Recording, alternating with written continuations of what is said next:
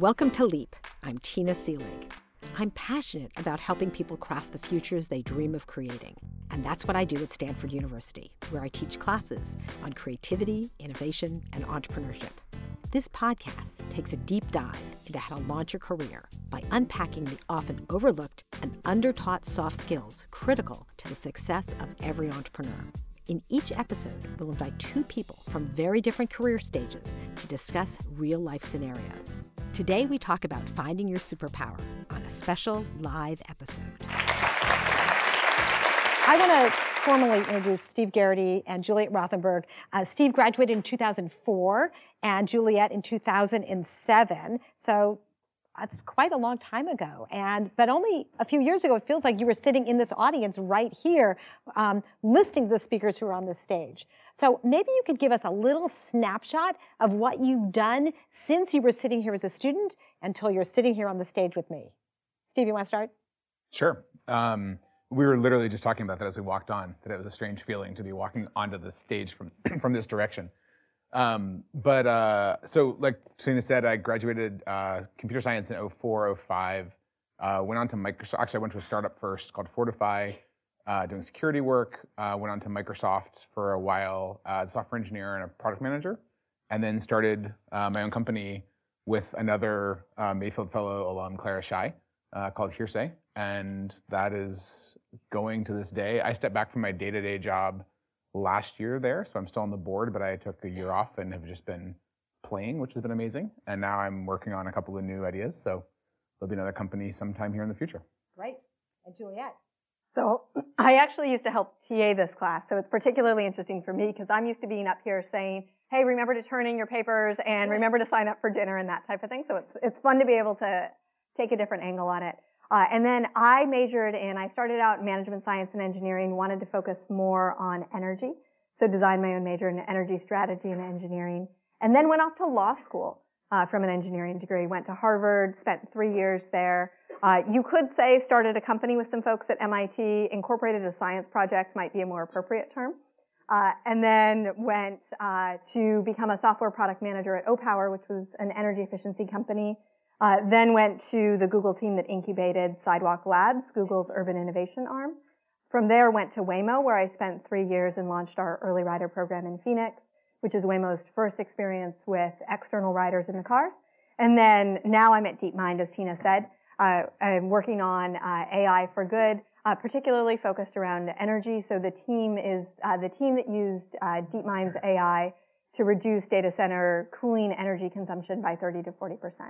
You know what really strikes me about your backgrounds is it's only 11 years and 14 years since you were here at Stanford, and yet you've done all these different things. You know, often students are getting out of school and they're super worried about what's the first thing they're going to do, and you realize maybe some of those first things, like your incorporated science project, you know, ends up falling off your resume, you know, to not really worry about it. But what we want to focus on today is kind of a provocative topic, and the topic is finding your superpower. Now, you know, people are often trying to find their passions and find their place in the world, but we thought it would be interesting to look at it through the lens of finding your superpower. And so when I ask that question to each of you, what does that actually mean? What is it to have a superpower? So when I think of superpower, and when you first invited us to this talk, I thought, oh crap, now I need to find out what my superpower is. But when I stepped back and thought about it, I thought, you know, what is it, the skill that you uniquely bring to the table? And Tina, I really appreciate LEAP and its focus on soft skills, because as students, it's so easy to think of a superpower as an individual effort, right? It is, what am I great at? What am I a rock star at? Where am I going to get, you know, constant A+s, and what could I get a PhD in, and that type of thing. But as you get more and more out into the world, it's, what is a unique skill that I bring to a team? And where will I be best when complemented by other members of the team? And I think within that then, it's what you uniquely bring to do. And unique means a couple of things. I think it means you enjoy doing it, right? You should enjoy your superpower and be really passionate about it. And then the other one is that other people should praise you for it, meaning that they value it and that it's a valuable thing to bring to others as well. So when I think of superpower, that's how I break it down. Great. What do you think? I generally agree with everything Juliet said. I think when you invited us, my first thought was like, oh yeah, maybe this talk will help me figure out what my superpower is. So I'm still trying to find it. But to me, the superpower is really something about what can you do significantly better than most people around you. In the sense, like, what's the thing that you, I think there's a couple companies that call it, what do you spike on, is a term I've heard a lot, but it's classically, to me, it's what do you do that you can create an outsized impact more quickly. And so I think, like, computer science, you talk about this a lot, where, like, the 10x engineer, right? Like, the best engineers are 10x more effective, not 2x, which I think is a really interesting shift from a world where, if you get into, you know, all the AI taking jobs conversation at some point, but, like, physical strength is one of those things that the fastest person in the world is 2x faster than everybody in this room, not 10x faster. But the smartest person at a given, whether it's a machine learning problem or literature potentially, right? Anything intellectual is actually, the distribution looks very different. And you as a superpower might be 10x more effective versus 10%. Well, so that's really interesting. Does that mean that, does everyone have a superpower? I mean, is it that, okay, we all have something that we do better than other people that we're uniquely qualified to do? What do you think? And also, as part of that, is a superpower something that's innate, or is it something you build? Can you decide, I'm going to be a superpower in computing or in literature or whatever other topic? So one of my favorite quotes is sometimes attributed to Einstein, although the internet disagrees with whether he actually said it or not. And it's, everybody is a genius, but if a fish spends its entire life trying to climb a tree, it will think it's stupid.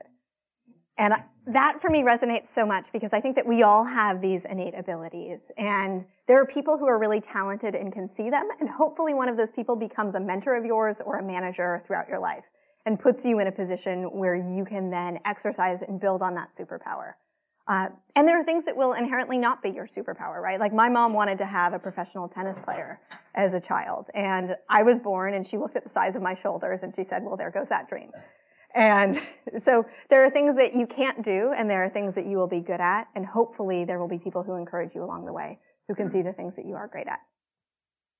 Yeah, I think the optimist in me agrees and says everybody has a superpower, and it's a matter of finding it. And then there's a separate question of, is it valuable? Does the market value it? I don't know if that's true or not, but I hope it's true.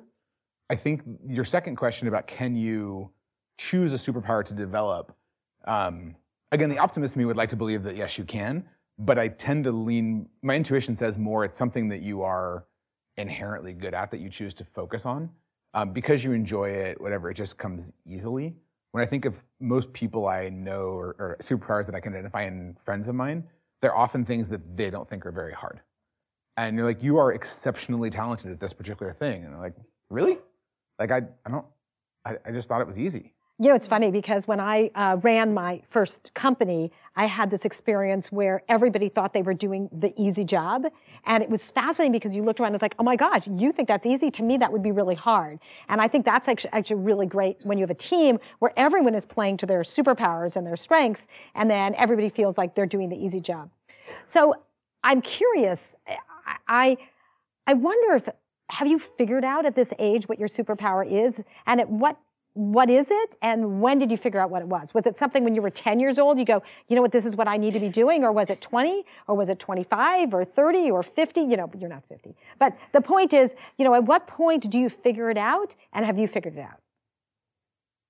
So, yeah, please go. I think we were talking about this earlier, the one that comes to mind for me as what I think I eventually discovered is a superpower, wasn't obvious to me at first, is it's either like my endurance or my pain tolerance, which is I will just keep going, and long after everybody thinks that it's worth like stopping or like it's give up or whatever, it's, to me it's kind of like, no, you just keep going until you're done with it. And at first that was just kind of a normal part of what I was around. When I came to Stanford, I walked on to the crew team, not because I was any good at crew, but because they needed people who were tall, and somebody decided that 6 feet was tall enough because the team didn't have anybody that was that tall. And so I started rowing, and the first thing you learn about crew, and no offense to any actual rowers in the room, crew is not a skill sport. You basically pull, and then you slide forward, and you pull, and you slide. There's no like hand-eye coordination involved. There's no tactics. There are tactics if you're a coxswain. There's a very little bit of skill if you're stroke, because you've got to be very consistent. But everybody else in the back of the boat is just literally pull on the oar as hard as you freaking can. And that's really it. You can teach anybody to row in about a day. And then the rest of it is how hard are you willing to push yourself, and you know, how small does that pinpoint of light get before you black out? And that was very natural to me freshman year, where I was like, oh yeah, this is great. We're just going to row and row and row and row, and then you puke into the trash can on the side of the org. And it was like, that's crazy. And yeah, that seemed normal to me. And over time, I realized that in many parts of my life, whether it was athletics, I'm not built this. I don't look like this, but I'm an endurance runner. And I just enjoy running long distances. And it's because I don't give up. It's not because I'm fast. I don't ever win. But I just don't stop going. And then you get into startups. And one of the biggest things, I think, Paul Graham, said this, although, again, I'm not sure if the internet would agree. Startups don't die because they run out of money. Startups die because the founders run out of energy.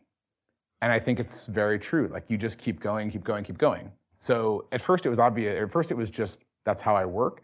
Over time, I've realized I think that's somewhat weird and unusual. And it's a superpower. Which maybe makes it a superpower. Yeah, great. Okay, so Juliet, what's your superpower? So my story is a little bit different. I came upon what my superpower was when someone told me, they used the word superpower a few years ago, and I reflected on it. And I thought, this might be right. It was when I was at Waymo, and someone told me, you learn really fast and you absorb new information, and it doesn't matter what type of information that is. And I thought about it, and I realized, yes, that is what I like to do. I got an engineering degree, and then I went off to law school, and I enjoyed that. And then I decided, screw all of this. My engineering was not software. I didn't take any CS classes in college. And I said, I'm going to learn to be a software PM, and go down this route and work in an entirely different industry. And then there were moments where I would pivot and do biz dev and product definition in new industries that I had never learned anything about before. And I would, be comfortable speaking with world experts on that very quickly. There was one summer when I was at the Department of Energy, and I sat down. It was a summer internship. I sat down at my desk, and they said, okay, great. Your job for the summer is this aspect of Chinese energy policy, and we've got a call in a few hours with one of the world leading experts on it. Don't worry about it. You can just start and you can ask questions. And so I said, okay, great. I got 3 hours. Let's see how fast I can go. And I read everything I possibly could on the policy. And by the end of those 3 hours, I knew basically as much as the person on the call did. When someone reflected that back to me, that it is my ability to learn really fast and come up to speed really fast and get kind of the 80-20 of what is it that I really need to understand and what's the part that I don't need to understand that someone else can contribute, that was really gratifying to me and helped me understand, too, the types of roles that I should be in. So, Steve, you mentioned, hey, I'm great at endurance. This fits really well with startups. For me, because I'm great at learning fast, it's really good for cross-functional roles. And so product is actually a great role for me because I get to work with teams of engineers on designing our technical infrastructure. I get to work with UX designers on what does the user experience actually look like and how do we base that on user research? How do we base that on design principles? I get to work with legal teams on regulation and on contracts. I get to work with salespeople on deals. And that for me is really fun and energizing and doesn't feel, like you were saying, it doesn't feel like hard work. Because it's, oh good, there's something else to sink my teeth into. And if you made me do it 100% of the time, I would disengage and be a lot less excited than if I get to sprinkle around in a lot of different areas. So once you figure out what you're really good at and your superpower, do you have to keep polishing it? I mean, is this something you say, all right, I'm really good at endurance. I'm gonna really double down on that and focus on my endurance, or I'm really good at learning things fast, or I'm good at creative problem solving, or I'm good at whatever it is, and then sort of say, hey, I'm gonna spend a lot of time working to get even better? Or do you just take it for granted and go, okay, that's just the way I work? I personally think it's something that you'll wanna work at, right? Because wherever you're doing, in theory, you're working on something. And if I were in a role where I weren't leveraging something that I'm strong at, I think I would feel pretty demoralized and like I wasn't contributing as much as I could. And so I think inherently, insofar as you're working on something, you should be leveraging that superpower, and that will be polishing it and growing it over time. I think that's exactly right. I think it's implicit. I don't think you got to work on it. I think you love it, you go do it more, and the more you do it, the better you get. It's all practice. Just practice. So I'm curious, though. There's always this tension between do you play to your strengths, or do you support your weaknesses? Or do you say, these are my weaknesses, and I'm going to go surround myself with people who compliment me? How do you think about that for yourself and for your team? I mean, if there's something I'm not good at, should I go, I actually have to go learn this and get better? Or do I go, I'll never be good at that. I just have to have people around me who help out? I think it's an and. So for me, it's I want to surround myself with people who are great at things that are not my core strengths. And I want to consciously be watching them. And if we have a relationship with enough trust, which hopefully if you're working closely on a team with people you do, then I'll say, Steve, hey, you're really great at this thing. It's something I'm working on. Can you coach me on it? Can you tell me how you think about it? Can you give me opportunities to test this out? And that way, I'm not letting the team down because Steve's there to catch me when I do a face plant. And I'm also, I'm getting to learn as fast as I can from Steve. Yeah, I think that's right. I tend to think of it as a slightly different metric, which is how critical is this weakness to me and how much do I really need, like how much is it hurting me versus how much do I just not care about it? And so if it's a really critical weakness that is impeding your progress in whatever you're trying to make progress against, whether it's your career or a relationship or a sport or whatever it is, if it's killing you, you've got to go work on it. And you can't just, there's some things you can't accept as weaknesses and still continue to be successful in what you're trying to do. And then there are some things where it's not that big of a deal. It's easy, it's an easy skill to go recruit. Outsource to somebody. Right. Or also just something that like you just don't care that much about, like you don't want to learn. I'm a big believer in what Juliet said earlier, which is you tend to learn the things that you enjoy. And so if you don't enjoy it and it's not killing you, just ignore it. Work around it and just be aware of it. Right, and find other people who are going to fill in the gaps. So I'm so fascinated by something. You and I had a conversation about a year ago about your thoughts on success. And you told me the story about the messages you tell the people on your team about doing 1% better each day. And it really resonated with me, and especially around the idea of being viewed as a superpower, because you often don't see those 1% things that people do. Can you describe it? Because I thought it was so brilliant and insightful. Yeah, there's this, I have no idea where I found this or heard it, but I liked it so much I stole it. And one of our very talented designers at Hearsay made these awesome posters for our office that say 1.01 to the 365 power is 38, and 0.99 to the 365 power is 0.02. And the point of it obviously being if you make yourself 1% better at something every day of the year, you're 38 times better. And obviously if you slip, you're basically zero. And I really like that because it gets to this kind of idea of iterative improvements, which for so many things in life, not everything, right? There's always sort of the discontinuous changes, but there's a lot of things that you can just, if you're 1% better every day, it's amazing how much progress you make. And so if you can just iterate through things and figure out how to break it up into, I don't have to move the mountain, right? Because it's really hard to get started on moving the mountain. It's really easy to sit there and say like, it's really big, I'll do it tomorrow. If you can find a way to do it very simply today and just make a tiny bit of progress, it's compound interest, right? Like it's the thing that your parents told you 10 years ago when you first got a checking account, right? Compound interest wins, and it just puts it into motion. Yeah, I think it's really powerful to think about those 1% things you can do each day that have a huge compounding effect. What do you think about that? Yeah, I'm trying to think about what a 1%. When I sort of heard about this, I was wondering what would a 1% action be, right? Like, or what would a 1% domain be? So say that the area that you want to focus on is engineering, for example. Like, is 1% like learning a new language or getting code review by someone or tackling a new problem or just figuring out how to operationalize it? Yeah, I think it's a really good question. I think in the engineering example, see if I can come up with some 1% things.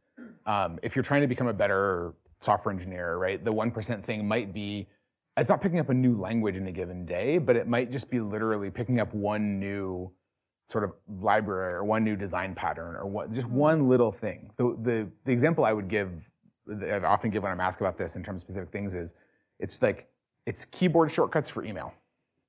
If you don't already use keyboard shortcuts for email, learn them tonight.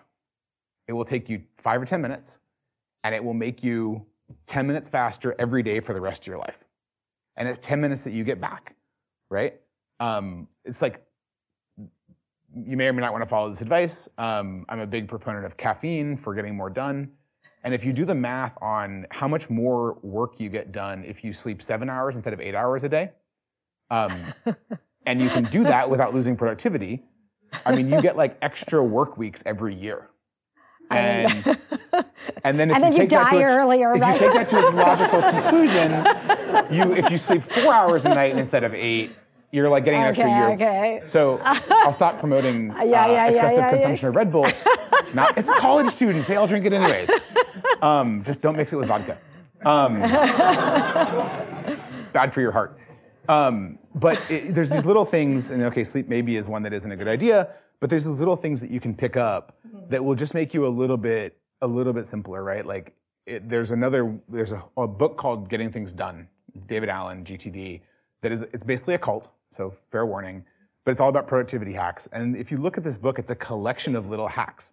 There's nothing like overarching about it that is really that different, but it's these tiny little things that will just take one piece of mental load off of you, right? And one of the classic examples there is like, if you have to remember to bring something with you in the morning, leave it in front of the door before you walk out, like before you go to bed. So you like trip over it walking out.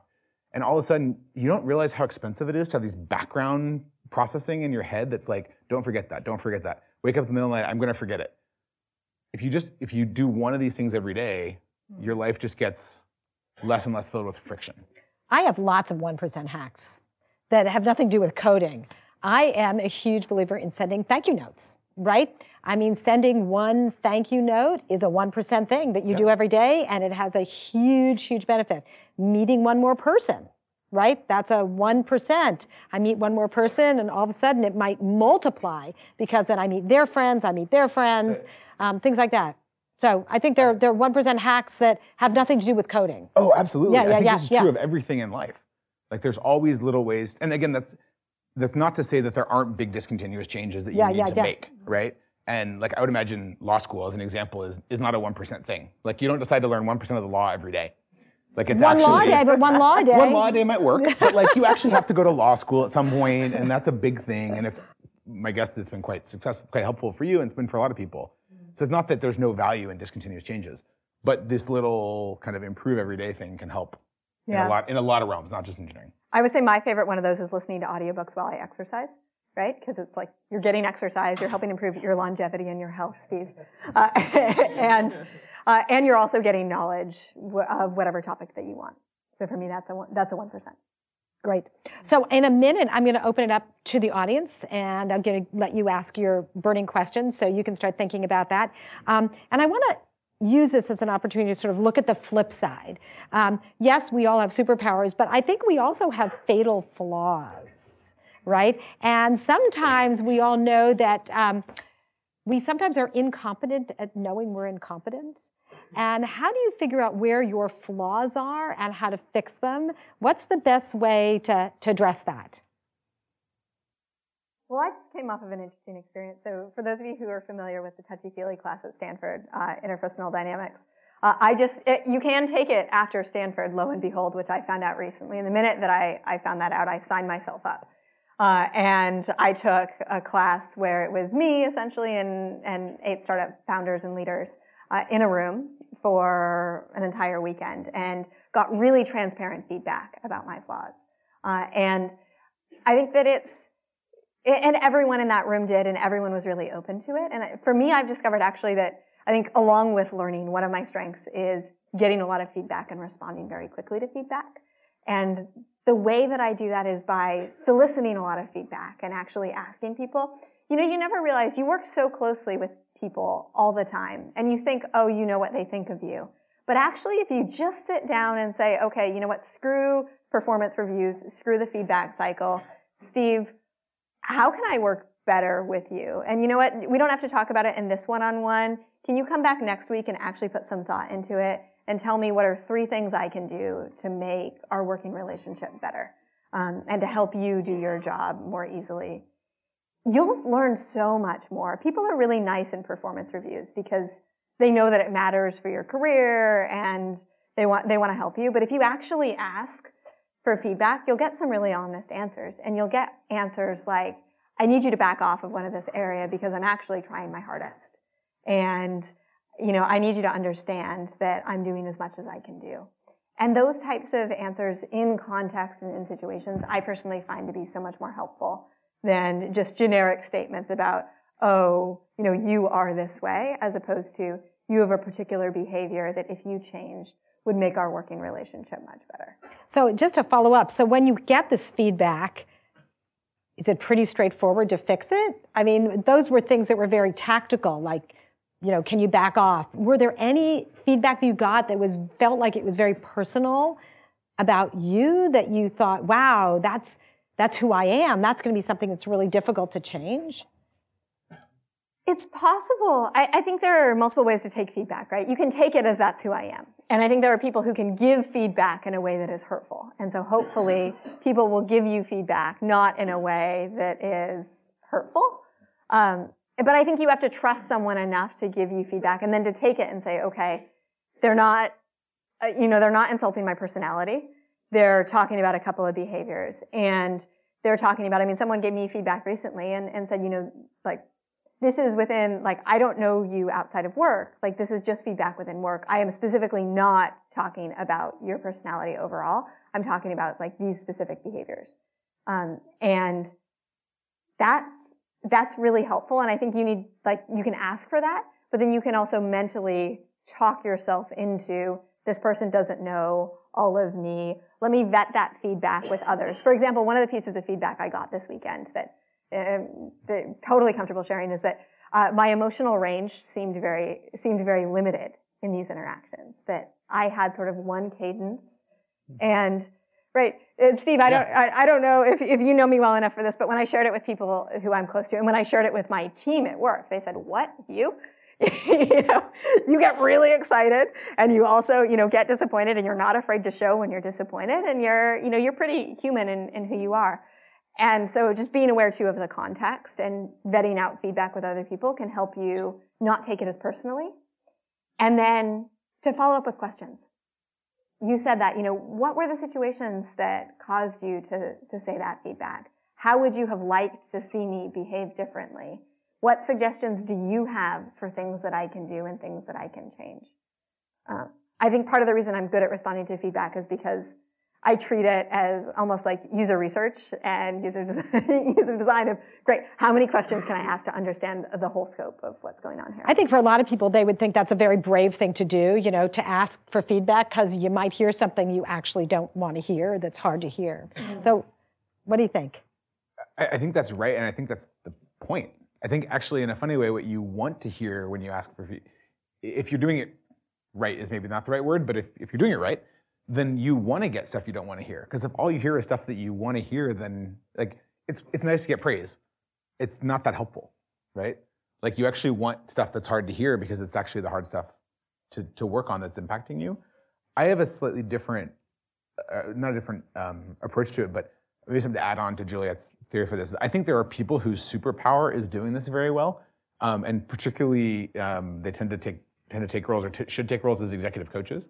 And I've worked with, I think it's tough when you build and run an organization to get feedback very, very consistently, because everybody there works for you in some capacity, and so you get less honest. That's not to say you don't, and there are people who are really good at sort of giving feedback to people they work for, but I think it's harder, or maybe I just suck at it, and this is one of my fatal flaws. Either way, the way I've found to mitigate this is by hiring an executive coach whose superpower is to go around, get this feedback, and then frame it in a way that is not personal, but is also not taking the edge off it, right? Because what you want is somebody who can go through and say, hey, here's all the stuff. In their head, this person made this very personal attack, and I'm going to reframe that to something which is not like, it's okay, don't worry about it, but it's also not personal. It's here's what I think they were trying to say, and here's, you know, some ways you can start to think about working on it. It also gives you a nice hack for accountability, because you have somebody who can help hold you accountable to the changes you're trying to make. Which can be really hard, because these are behaviors you've adopted because they worked for you for the last 10 years of your life. You know, it's interesting. I'm just going to push back on one thing you said, because you said praise isn't useful. I would say that praise is really useful in parallel with feedback about what you can improve, because that helps you understand what you do really well, right? Right. So, yeah, but if you already know what you're good at, then the feedback is helpful. I think that's right. Great. So I'm curious. Anyone have a question? in the audience. Okay, right over here. Stand up, please. I have a question for Jeff. Steve. Steve, sorry. Okay. That's his middle name, I'm sure that's... J name, but the guy, so we're both answering. Okay. We'll call it that. I wanted to ask you a little bit about the methodology of continuing and just keeping going, which you kind of point to as your superpower. I wanted to ask you, how do you balance that with a mindset of failing fast when something like actually isn't working and it's wasting time to keep going? Like, are there times when that clouds your vision when you should actually stop and try something new? So I'm going to repeat it. So the question is, okay, endurance is great, but sometimes if you're failing, you should just give up and say, you know what, let's sort of count our losses and do something different. Like, when does endurance get in the way? Yeah, I think that's a very insightful question, and I think there's something to be said there about, to Tina's point about not only superpowers but fatal flaws. There's also generally this concept, right, of your biggest strength also is potentially your biggest weakness, and I think fundamentally I struggle with that a lot, which is it's really easy to keep going and put your head down, and it's, for me, it's very hard to cut my losses early because I'm like, if I just try harder, I can probably make it work, and like 9 times out of 10 I can. And the 10th time, I waste a lot more time doing it. I think it's something I have become more and more aware of over time, and something I try to be thoughtful about. The biggest way I've found to do that is through basically like talking to kind of friends and mentors, and call it like outside people, because it lets me divorce the pain from the, like, is this likely to succeed or not? Because they're not experiencing the pain, generally, of me of kind of pushing on for whatever it is. And they can either say like, no, yeah, it looks like you're almost there, or, you know, no, you're really, this is hopeless, get out. And I know I'm not bailing because like, oh man, this is really hard, because they don't care it's hard. So, but it's hard, and it's something I've made that mistake many times in pursuing things longer than I should have. Interesting. What do you think? So I'm curious, Steve, when you say that, I think with every good idea, I usually find that there are about 50% of people who are constantly, who will always say this won't work. And, you know, if you're lucky, you get 50% of people who will say this will work. But there always are people, regardless of how good the idea is, when it's early enough, who will tell you, no, throw in the towel. So when you're relying on other people rather than yourself for that guidance, how do you distinguish between those? So I think it's really important you don't rely on them. You just look for it as another signal, okay, and say, you know, hey, how am I feeling about this, and how are these people reacting? And it can't be one. And by the way, that I don't know this is the right answer because I'm still not good at this, but it made me a little bit better at it. I think you look at, you know, 5 or 10 people, and you have track records, and you say, hey, are these people good at evaluating this? It's a little bit. It's really important to frame the question correctly, right? So it's not like, is this idea a good idea or not? Like in the case of a startup, in my experience, like 9 out of 10 people are going to tell you it's a terrible idea. And the general thinking there is that if it was already good, it would have happened, and somebody else would have done it. And so it's pretty logical that most people are going to think it's a bad idea. So that's a slightly different one. But in the sense of like, I'm in this situation, is my current kind of course and speed going to carry me through to where I want to go? I think you can frame it in a way that more people will give you better answers, but it's still more of a judgment call, right? And once that balance shifts to like 90% of your friends are saying like, what are you doing? You know, it's maybe more time to pull the ripcord than when, you know, just a couple people are naysaying. It's also important, by the way, that you get people who care enough about you, but not too much. Like your parents, pretty bad for this. You know, it's quite interesting. I find that all the time. Yeah. You know, that it's better to ask people who are not so close to the situation that they, their judgment is actually clouded. Yeah. Yeah. Okay, I think there was another question. Yes. So what if you have a passion or an interest in a field that your superpower is not necessarily in the hard skills? Do you think that you can still succeed in that field? And if so, which roles or what kinds of things would you suggest focusing on until you're able to get to a stage in your career where the soft skills kind of trump the hard skills that you need to get to the next level? Okay, so the question is, there are often times where you're passionate about something, but you might not have the skills yet to actually contribute to that field. What are the soft skills or the other opportunities in that discipline that allow you to get your foot in the door as you're building those other skills? That's a fantastic question. Definitely soft skills become more and more important as you move further in your career, right? And there's a point at which it flips, and they're far more important than the hard skills are. I think the hard skills don't necessarily need to be your superpower, but getting those will make your soft skills so much more credible. So for example, I remember being told when I was in college that I should get the hardest engineering degree that I possibly could, and I didn't. I designed my own. And I regret that. I regret not digging deeper into hard engineering skills. It's not that it would have been my superpower, and I always knew that it wouldn't, but I think if you have those soft skills to layer on top of it, you will always have opportunities to exercise those soft skills because life tests your soft skills each and every day. And if you have at least a certain level of credibility in harder skills, you'll be able to get past that period, and then your soft skills will start to shine really quickly. So if I were you, I would encourage you to go at getting those hard skills, be really diligent, work hard. It's going to be a slog, and then allow your soft skills to shine from there. That would be my advice, some of which I took and some of which I didn't. You know, it's interesting, that's sort of the model that often gets floated around of the T-shaped person, the person who has a depth of knowledge in at least one discipline, but the breadth of knowledge and the skills that allow you to work across disciplines. So it's about thinking of yourself as a T-shaped person that allows you to really be successful. What do you think? I agree. I think there's a lot to be said for acquiring some of the hard skills, even if they're not your superpower, just to have credibility and knowledge. I also think there's a lot to be said for, I can't think of off the top of my head any problem areas or fields where the soft skills aren't also quite important. Mm-hmm. And so they might not be as glamorous or as exciting in the early days of something, right? But you can almost always find a way to help, and that gets you involved, and that gets you both building the hard skills and also more and more kind of expertise in that area, so that as you get deeper into your career, you have more and more, right? And so you can get into classic kind of, you know, you're starting a technology company, and it's Stanford, we're in the Technology Ventures Program, and it's like, well, you know, what does somebody who's not writing code do in the first year of a software company? There's a lot, right? Now, it doesn't mean you need 5 people who don't have engineering degrees and 1 engineer, because that doesn't work out that well. But there's a lot of stuff to do, and I don't mean like kind of dumb stuff, right? Like, you know, like, yes, you need to get an office and get benefits set up and administrative stuff, but there's user research, there's partnership conversations, there's fundraising, there's a bunch of stuff that needs soft skills. You can find a way to help. And then over time, as the company grows, there's even more and more need for soft skills. And the more that you have hard skills, I would say even in that role, hard skills are really important because you'll be so much more credible with engineering teams, and you'll actually understand the pain and problems that they're going through, and you'll be able to better take back, say, user research or fundraising feedback in a way that's useful to the team. So hard skills are always helpful.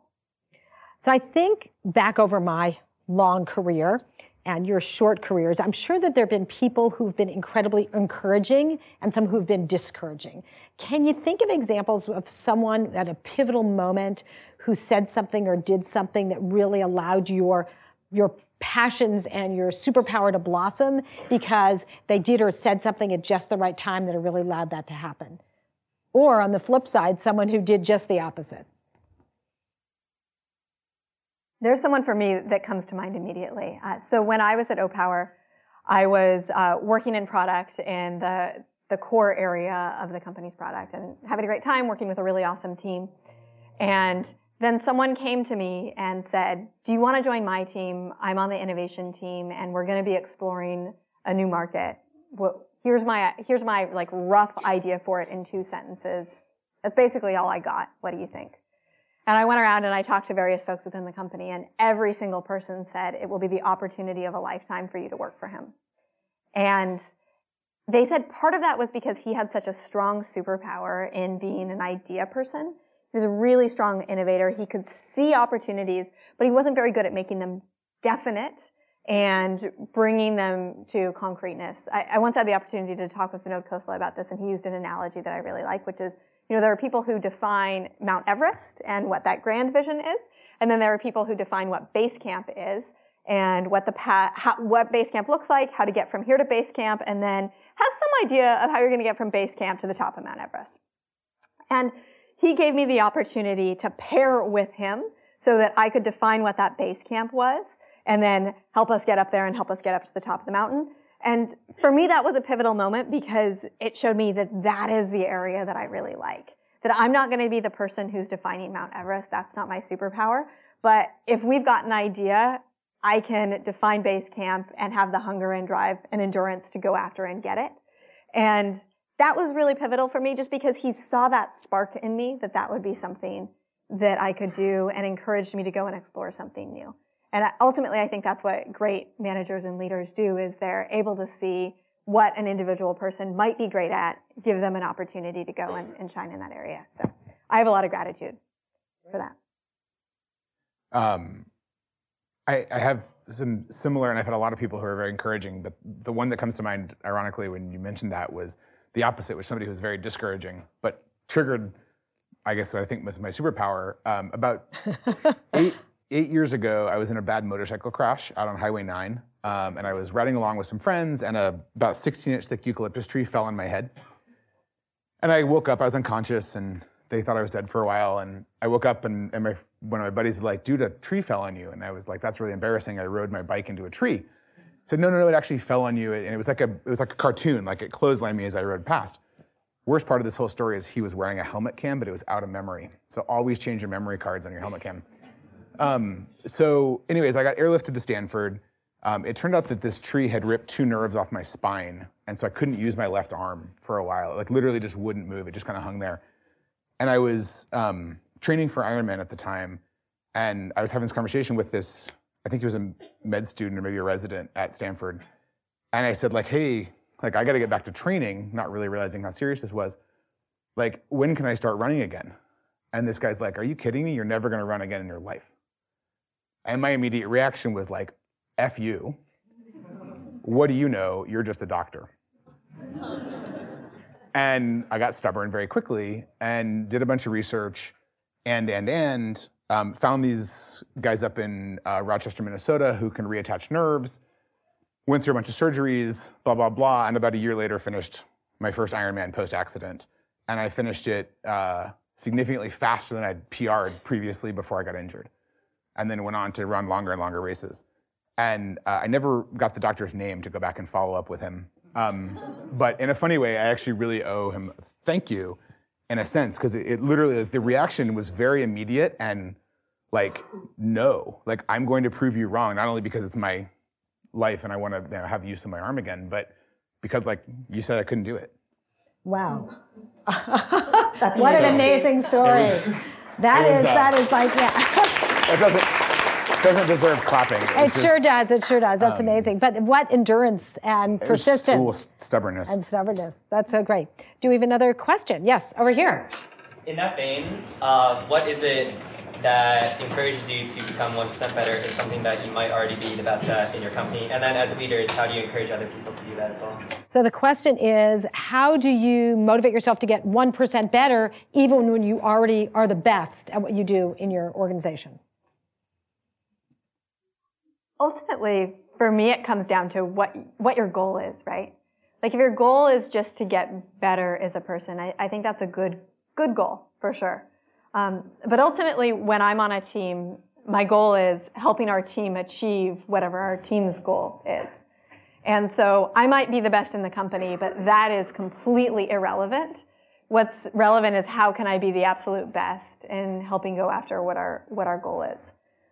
And so I think always having that benchmark is really important, and can motivate you, and particularly can motivate members of your team as well. I've been fortunate that I've always been a member of teams that have a really clear mission and a really clear vision, and that can always be used to inspire people. You know, every all hands and every team meeting, it's always about what the broader goal is and how we're going about getting there. And I think the best way to align yourself to improve is if it's not just in the service of yourself, but it's if it's in the service of a broader team goal. I think that's a really good answer, and purpose and mission. I also think there's a set of people who are just intrinsically motivated to self-improve because that's fun, entertaining, I don't know exactly what. Like, I find that way. I like improving because there's something inside my head that's OCD that's kind of like, oh, I'm 1% faster today. Like, that's a good thing. I don't know how you teach that or build that in an organization other than through hiring. At Hearsay, we focused a lot on hiring people who thought that way and who just kind of were believers in continuous improvement for the sake of just getting better. Like, it was a noble goal. One of the guys I work with said it really, really well, and I quote it all the time. His name is Mark Gilbert. Said that perfection is the goal, but it's not the destination.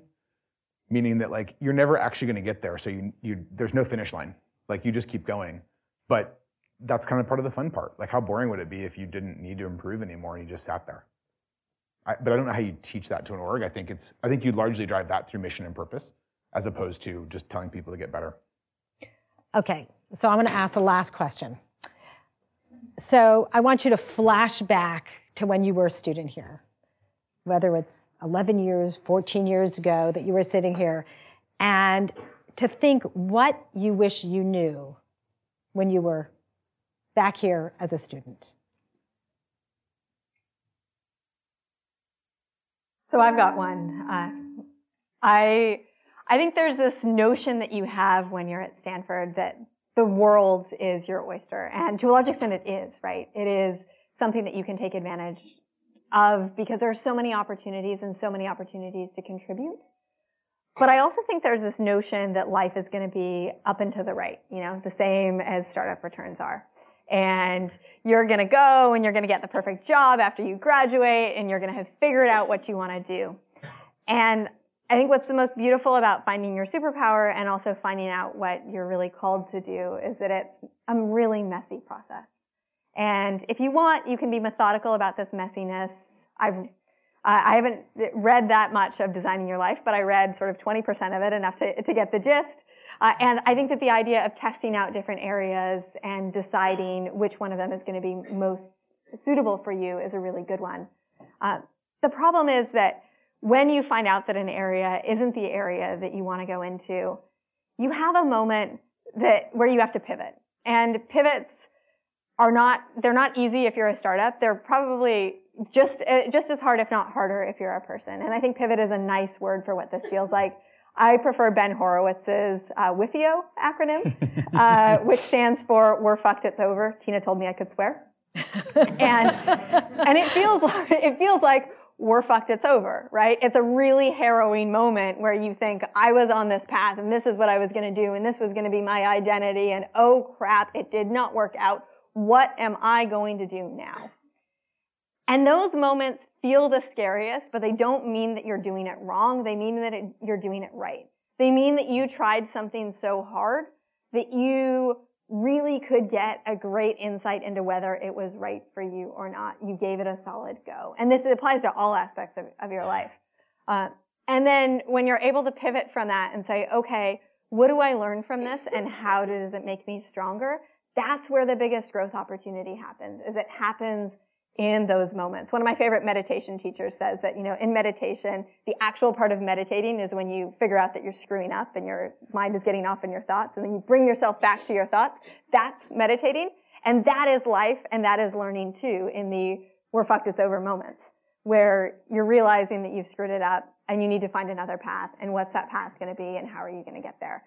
And so, you know, Stanford makes a lot of things really easy for us. I definitely felt like Stanford was a nice and easy and safe environment. And the real world can be that way, but it also can be more challenging. And endurance and perseverance help, but so does an attitude of willing to learn through whatever life throws at you and being willing to pivot through those moments. Thank you. I think that's awesome. And the way I would... the add on to that, I would say, is don't take it so seriously. Like, life is a game. And I find, like, when I was here, I was so worried about what was next and was I maximizing everything and was I improving my 1% a day? And was I going, and I just, the more I go through stuff, the more I just kind of like let go a little bit. And it doesn't mean you don't work really hard, and it doesn't mean you don't learn a ton of stuff, and it doesn't mean you don't go through really hard stuff, because Juliet's absolutely right. Like, the more of those you go through, the more fun it is at some level. And at some point you begin to embrace the suck and just like, you know, this is hard and we're fucked, it's over. And, oh wow, okay, I feel that's comfortable. I'm there again. Like, what do I do next? But it's like, enjoy it. Like, just go through it and have fun and relax a little bit. That doesn't mean, you know, go like smoke weed in Tahoe all year, but it's that's not as bad as cursing, right? No, no. Okay. And it's legal. It's okay. Legal. You can do it. Honestly, you can do it. No, but it's not. That's not to say, you know, don't work hard. Don't try to excel all these things. But like, just enjoy the whole thing and realize that like there's a bit of chaos to this all, right? And I've read just enough chaos theory to know the name, and it's true. Like, it makes sense. Everything's kind of chaotic, and you can be the most put together, planned out, methodical, intense, type A person and like the optimal Stanford student, like genetically engineered Stanford student, and it won't all work. And that's okay. Like, the most interesting, some of the best things I've done in my life have been things I did merely for the reason that it seemed like it would create a good story. And like, sure enough, it did create a good story, but it actually turned out to be really fun and memorable, whether or not I ever told that story to anybody.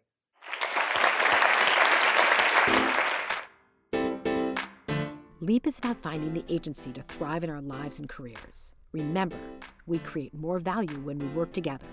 So please spread the word about Leap and rate and review us on iTunes. Leap is a Stanford eCorner original series. The videos, podcasts, and articles on Stanford eCorner are designed to help you find the courage and clarity to see and seize opportunities. Stanford eCorner is led by the Stanford Technology Ventures Program and Stanford's Department of Management Science and Engineering. Leap is produced by Ali Rico and Rachel Dolkowski. Jake Smith and Stanford Video are our editor and audio engineers. Susie Allen is our writer. Daniel Stucy is our designer and digital products manager. And I'm Tina Seelig. Thanks for listening.